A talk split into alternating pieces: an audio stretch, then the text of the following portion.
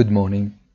Despite the expressions used by Powell in his testimony before the Senate Banking Committee and the European inflation November preliminary figure that could affect those Christine Lagarde will have to use at mid-November ECB press conference, nervousness has prevailed in the market and rates have started to plunge again. If the Fed can accelerate its pace of trimming at the pace of securities purchases, given that at this point the inflation figure doesn't look that temporary, senior ECB officials are barricading themselves on defending their rocky opinion. Volatility is surging for sure, driven not uniquely by the exacerbation of the pandemic.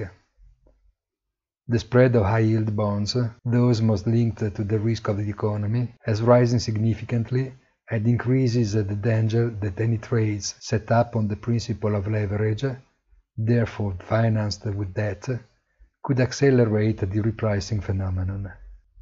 Soon to say, although December is a statistically complicated month, waiting for the so-called Santa Claus rally.